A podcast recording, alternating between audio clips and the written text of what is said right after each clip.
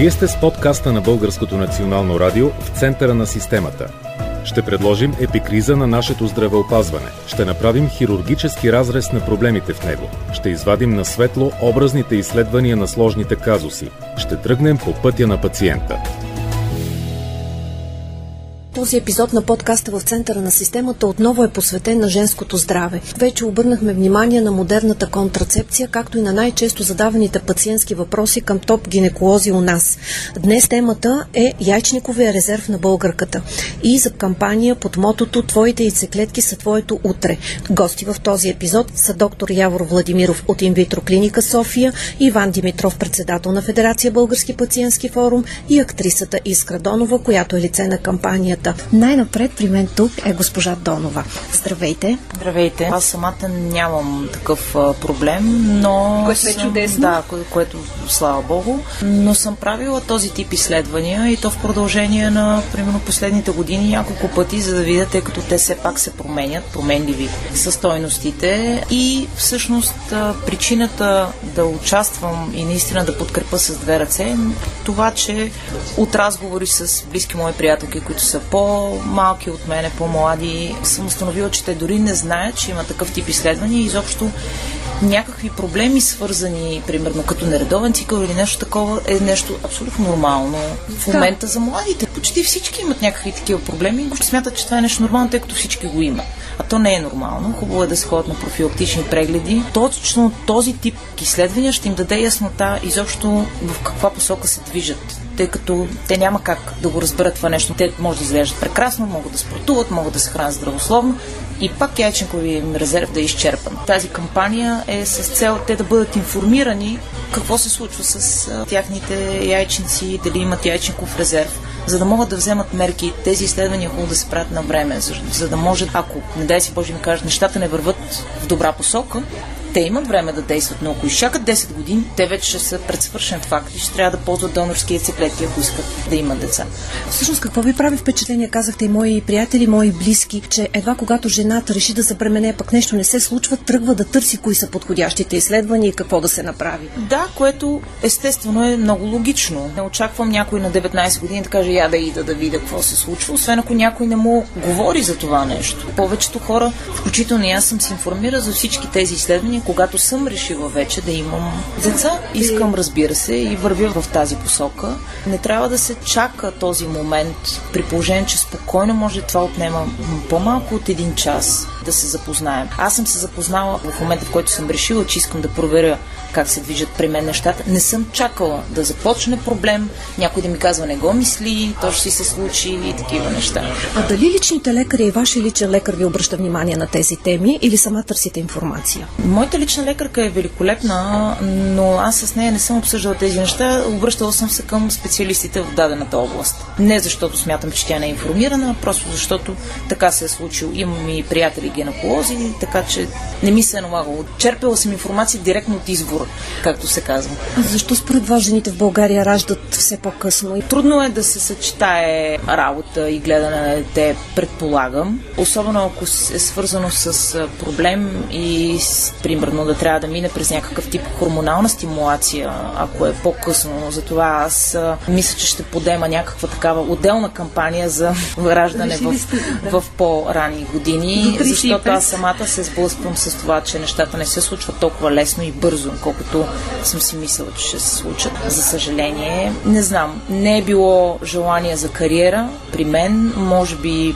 просто нещата не са се случили, тъй като последните години така по-амбициозно съм погледнала в тази посока, тъй като вече времето се изчерпва, както и яченко ми е резерв най-вероятно. Кого бихте привлекли в тази кампания? Мъже бих привлякла в посока в това да убедят половинките си да направят такива изследвания, но ние знаем, че в голяма част от случаите нашите мъже трудно отиват те да си направят такива изследвания, камо ли да карат някой друг. Всички момичета, които чуят за това нещо, не искам дори да ги слагам в някакъв таргет до 25, до 30 или до 33. Всяко едно момиче, което в бъдеще планира изобщо да има дете, а не се отказва тотално, просто да си направи тези изследвания. Изследванията са абсолютно анонимни, никой няма да разбере за това нещо.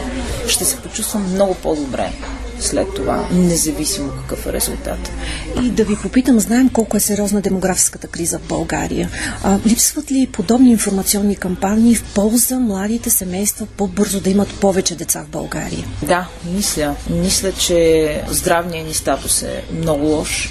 Мисля, че не обръщаме внимание на здравето си, ядем буклуци, гледаме стресови новини. Това се отразява изключително много на организмите ни. Не спортуваме. Твърдим, че хора, които, съжалявам, че го казвам, хора, които са с здравословни проблеми и надормени килограми, започват да се налагат като нещо абсолютно нормално и ние трябва да ги приемаме. Аз ги приемам, но това не трябва да, да се възприема като нещо, което е здравословно. Аз разбирам, че има хора с хормонални проблеми и те се борят с, с тях, но не е някой, който просто плюска денонощно, аз трябва да го приемам, да че окей. Okay. Всеки има право, разбира се, да прави каквото иска. Това е мое мнение, дано да не бъде изтълкувано погрешно. Смятам, че трябва да се обръща повече внимание на здравето и то трябва да тръгва още от училище, на спорт защото всички са с прегърбени вратове и ни хубави сладки коремчета от гадна храна. Колко деца искате да имате? Аз съм отраснал в семейство с три деца.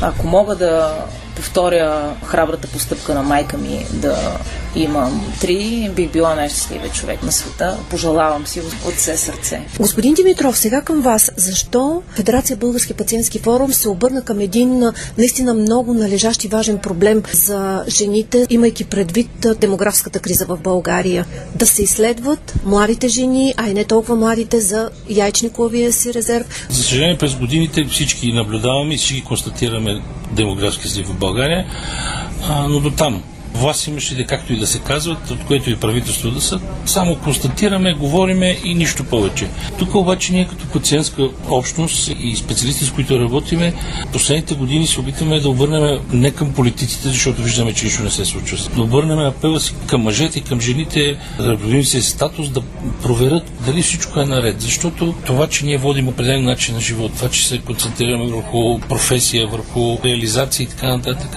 интелигентни хора, млади хора, които нямат никакви други проблеми. Всичко си е наред, но не знаят докъде са изчерпани тяхните яйчници. Идеята ни е да отидат и да проверят дали, когато след 5 години решат, че искат да имат детенце, вече няма да е късно. Защото начинът на живот, наследствеността, възрастта при жените и поставя в момента, в който те решат, че вече могат, искат, искат а пък може а да не вече могат. да не могат. Но ако имат някакъв проблем, да го решат колкото се може по-бързо, за да не стане късно. Веднага ви питам, вие сте бил и представител на пациентската общност в надзора на здравната каса. Всъщност тези важни изследвания не са застъпени в пакета на здравната каса. Смятате ли, че част от тях би следвало да им се обърне по-голямо внимание? Ами ако следваме логиката на всяко правителство, което идва, казва, че трябва да се наблегне на демографски си в България, значи съвсем нормално и естествено е специфичните изследвания за точно това нещо да бъдат поети от каста. През годините аз също, както казахте в надзорния съвет, не веднъж съм апелирал за определени хронични заболявания, както и за репродуктивните проблеми на българина, да бъдат заложени в пакета, защото това ще даде спокойствие на специалистите, както и на български пациенти, спокойство да направят нещо, което ще им покаже здравния статус в момента. Каквото да си говорим, не всеки може да извади пари, за да може да направи такова нещо и още повече, когато е платено и е вменено в задълженията на специалистите, те спокойно могат нали, да го правят и, и техните пациенти да бъдат спокойни, че ще бъдат проверени включително и за това нещо. Още повече, че непрекъснато от Министерство на здравеопазването изтъква, че детското и майчино здравеопазване е приоритет. Да, това е нещо, което нали, аз лично се занимавам с 20 години в здравеопазването, но, но това съществува още преди мене. Непрекъснато обяснение на власт имащите и на здравните ни власти, че това наистина е приоритет на всяко правителство. За съжаление виждаме как за толкова години от прехода българското население е намаляло драстично и той ще продължи да намалява, ако наистина няма политическа воля нещата да добият европейския начин, а то е да правиш всичко възможно да имаме детска болница, да имаме детско здраве, да имаме майчино здраве, неща, които наистина определят нацията, продължителността на нацията ни, която ако продължим така на детски специалисти след 50 години може и да не съществува. И да ви попитам последно, смятате ли, че по тези проблеми трябва да се говори още в ранна детска възраст в училище, учениците да се запознават? Аз съм категоричен и ние като пациентска организация затова и правим такива открити уроци за различни видове заболявания в, в училище и нашата молба беше към Министерство на образованието.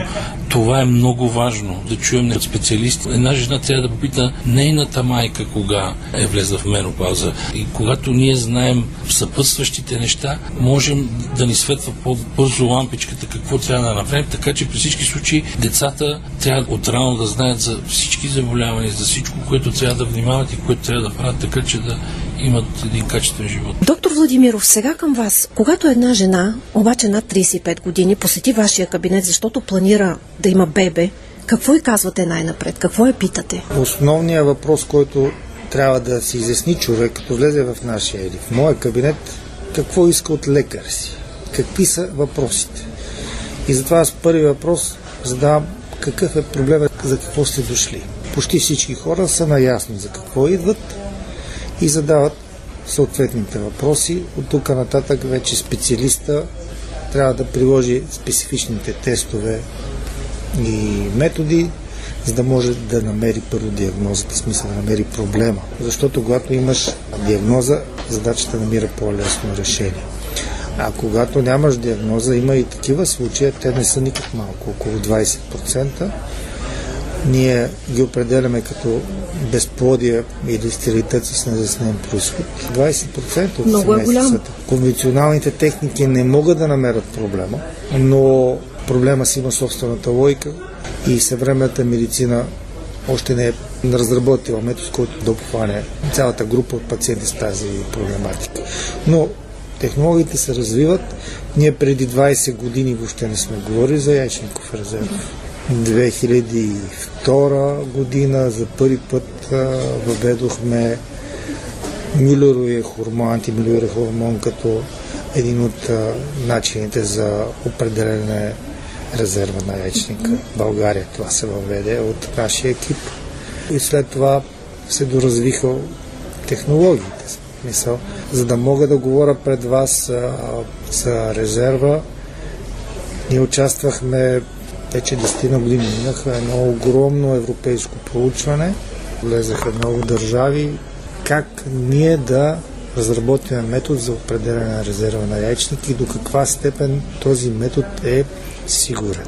Защото когато говорим за някаква методика, трябва да се знае до каква степен тя е обективна. Uh-huh. Имаме поредица от тестове, които може да лансираме, за да може да кажем обективно на тази жена или на това момиче. Науката е стигнала до това заключение. То е върху хиляди случаи в Европа и света и може да се каже, че при определени параметри от тези тестове говорим за еди каква си възраст, от други тестове за друга възраст и така нататък. А за да се види какъв е яйчниковия резерв на една жена, работите по 6 параметъра. Всички ли те са много важни? И казахте, че понякога при единия може да не отговаря на другите параметри. Трябва да направим всичките. Но това не е много трудоемко във времето. Мисъл, с единократен ултразвук в преглед може тези три параметъра да изследваме. Кои трите? Кажете Това са обем на яйчника, броя антрални фоликули и кръвоснабдяване на яйчника. Това е с един преглед. Така, а другите три? С едно взимане на кръв да се определи ФСХ, Мюлеров хормон и инхибин Б. Кажете за този Мюлеров хормон, с какво той е важен? И за трите ще ви кажа. Антимюлеровия хормон се произвежда от така наречените малки и средни антрални фоликули. Те са с размер около 50 микрона те на ултразвук не се виждат. Докато инхибин Б се произвежда от средно големите антрални фоликули с размер до милиметър половина 2. Те на ултразвук се виждат. Се виждат. Така. А, ФСК хормона се произвежда от хипофизата. И той има за цел да стимулира яйчника. Когато... Тоест той третия окей. Той е третия хормон. И така. той обаче говори за по-късни фази в развитието на яйчника, в смисъл, когато функцията на яйчника много намалее. И всеки от тези три хормона си има място в цялата оценка и комплекса от а, информация на специалиста дава възможност да направи определено заключение. И кога в това заключение ще кажете на една жена, забременява и всичко е окей? Ако и шесте параметъра са добре ли? Не, аз ще ти кажа, значи основната идея е следната, че ако възрастта на яйчника е по-голяма, отколкото е тя, да й кажат темата въобще да не я отлага. А ако, примерно, яйчниковия резерв отговаря на нейната възраст и тя е на 30 години, ще й кажа, окей, вие ще си вземете решение кога да имате бременност и раждане, но винаги ги съветвам всички млади момичета да не го отлагат във. Защото докато човек се обърне, минават едни 5 години. След това още едни 5 години. Толкова е динамичен света, че крайна сметка ние това нещо не го усещаме. Доктор Владимиров, късно ли е за първо дете на 39-40 години? Късно е. Но не невъзможно. Възможно, но на 35-40 години функцията на яйчника физиологично намалява. И това дава по-малка възможност за спонтанно забременяване. А ние всъщност говорим тази профилактика с цел спонтанно забременяване. Не говоря за инвитро, независимо, че аз съм специалист по инвитро. Моята цел е да обърна внимание на хората да не стигат до инвитро. Защото инвитрото, да, има случаи, които без инвитро не може защото индикациите са много широки. А ако имаме проблем друг и имаме допълнително и проблем в яйчниковия резерв, успеността чрез инвитро технологията чувствително намалява. Чувствително Има случаи, на които казвам шанса ви от една процедура инвитро е 5-10%, което никак не е висок. Кога се налага стимулация на яйчниковия резерв? Стимулация с цел лечение. Стимулацията са различни групи стимулации. Ние му казваме протоколи за стимулации. Можем с хапчета да правим стимулация или индукция на овулацията, което е най-често срещано. Обикновено това се прилага обаче при жени с поликистозен тип яйчник, които естествен начин не може да образуват фоликул и тогава чрез тази лека стимулация има за цел да се образува фоликул, който да бъде оплоден при, дори при естествени условия, си реч при нормален полуживот. Ако говорим за стимулация за инвитро процедура, най-често се ползват така наречените инжекции или гонадотропини, които са еквивалентни едно към едно към фоликулостимулиращия хормон, който нормално хипофизата произвежда. Този подход има за цел да се образуват повече фоликули, респективно повече яйцеклетки. Оптимално е да извадим между 10 и 15 яйцеклетки, за да имаме сравнително добър шанс за успех.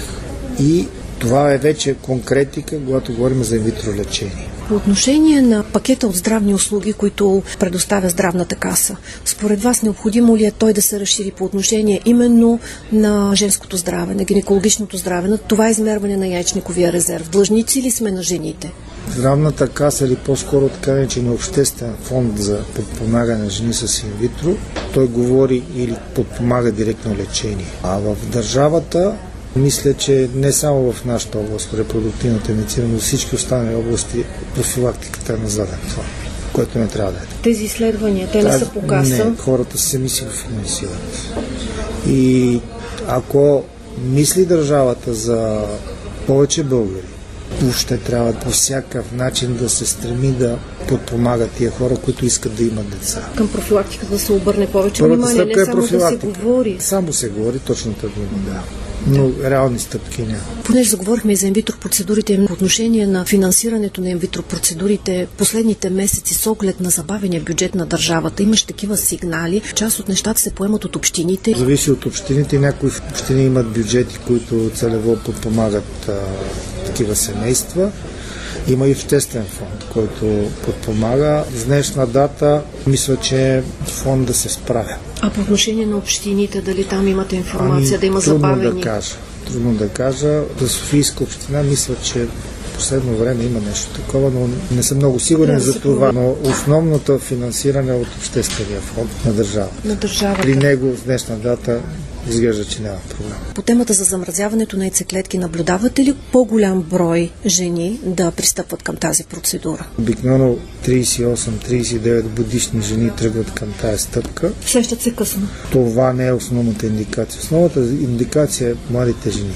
Този проблем е в Европа е също по този начин структуриран. Държавата нищо не финансира едни такива хора, които искат да го направят примерно преди години нашумям, то беше преди 8-10 години в Америка една от големите компании, които занимава с софтуер, финансираше такива момичета, които работят за нея, но тя финансираше, защото явно тези кадри са ценни и да, отделянето от работа не е удачно, но това е вече фирмена политика и възможност на средства. Иначе не са толкова много хората, които сами се финансират. Единствено, което се финансира замразяване на циклетки, това е при онкологични заболявания. Това е обществения фонд го финансира Център фонд асистиране продукция. Те финансират всъщност при момичета, които им предстои онколечение с химия и лъчетерапия, да замразят предварително яйцеклетки. Това е доста добро решение към тези хора, които при една така диагноза въобще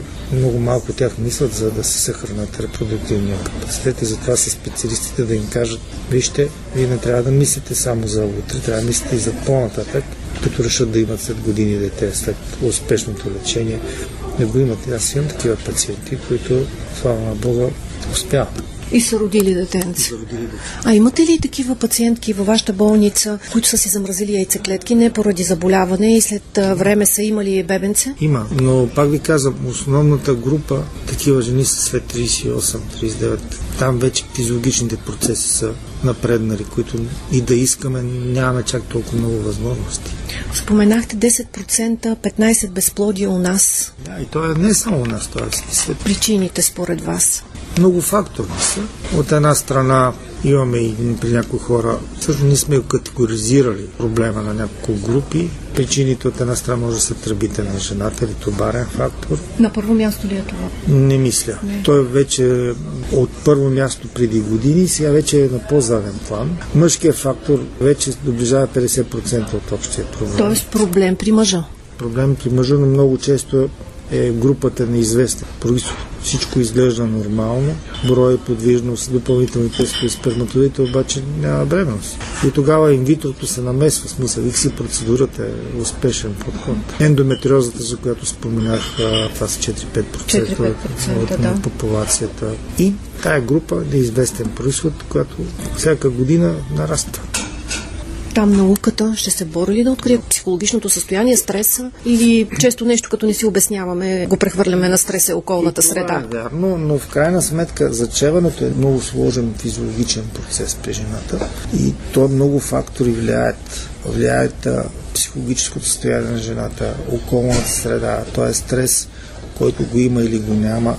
Имам съм случаи на пациенти, които са били в остър стрес, и съм разбирал в последствие, ще дам един пример, права стимулация при едно момиче, което е младо. И увеличавам дозите, маечника не реагира. Споделям с нея. Тя ми каза ми, докторе, преди 10 дни почина баща. И задава въпроса, защо не ми каза, ми бях решил. Спрях процедурата и след 3 месеца, 4 направихме процедура и тя роди. Смисъл, тогава нямах този остър стрес, дори инжекциите отвънка, които ние прилагаме и качваме дози. Чисто механично. Което е механично, няма ефект. Доктор Владимиров, има ли жени, които ударяват яйцеклетки? Донорската програма в България е трудна. Не са толкова много жените, които са дарители. Второ, не всяка жена, която иска да е дарител, е подходяща. В нашата клиника имаме три нива на филтър, за да може да намериме хората, които са подходящи. И поради тази причина нуждаещите са много, пък тези, които са дарители са много малко и има листа на чакащите, която е между 6 и 12 месеца. Тези, които чакат да получат от тези яйцеклетки. Да, които имат нужда. Достатъчна ли е информацията в нашето общество по всичките тези въпроси, за които говорим, с оглед и на кампанията, която правите с Федерация Български пациентски форум? Информацията, ако някой реши да е потърсия на я има. Въпросът е да му бъде обърната внимание. В смисъл да му се наостри вниманието и човек да си намери. Иначе в интернет има много информация относно подобни профилактики. Ако нещо не му е ясно, да потърси специалиста, за да му разясни. При мен не са малко хората, които идват за така наречената консултация. Много обичам да вода разговор с такива хора, които са чели и които задават въпроси, които ги интересуват. И в медицината има и теми, които са дискутабилни и които, примерно, едни специалисти са на едно мнение, други специалисти са на друго мнение. Има диспути още по много теми в медицината. Може ли жена в менопауза да се бременее? С донорска програма, да. На колко години най-късно? Рекорда е една американка на 67 години Но тук възниква един въпрос етичен. И всъщност технологично това е възможно, но етичната норма е следната. Когато родиш едно дете, ти до определена възраст, поне до 18 години, трябва да се грижи за това дете. И ако си на 70 години, тия 18 години... Къде отиват? Да, някой ще каже, човек живее вече по-дълго. Да, така е. Но, крайна сметка, повечето държави са приели лимит около 50. Страхуват ли се, доктор Владимиров, младите жени до 40 години, казвам в България, да забременят? Какво бихте им казали? Аз бих им казал, че бременността е физиологично състояние на жената. Полезно ли е за нея? Бихте и е ли полезно за нея, въпреки че човек не се чувства тогава в най-комфортното си положение. Но това е отредено от Господ, жената да има дете. И ако човек избяга от тая физиологична норма, по-трудно се живее. От друга страна, тези, които нямат деца, не могат да усетат този трепет на това малко създание, което е до тях. Те не си представят колко е уникално. И чак като го получат, да имат собствено дете, тогава света им се променя, но им се променя за хубаво, не към лошо. Много ви благодаря. Гости в този епизод, посветен на необходимостта да измерим яйчниковия си резерв, отново на женското здраве, бяха доктор Явор Владимиров, директор на инвитро клиника София, Иван Димитров, председател на Федерация Български пациентски форум и актрисата Искра Донова. Вие бяхте с подкаста на Българското национално радио в центъра на системата.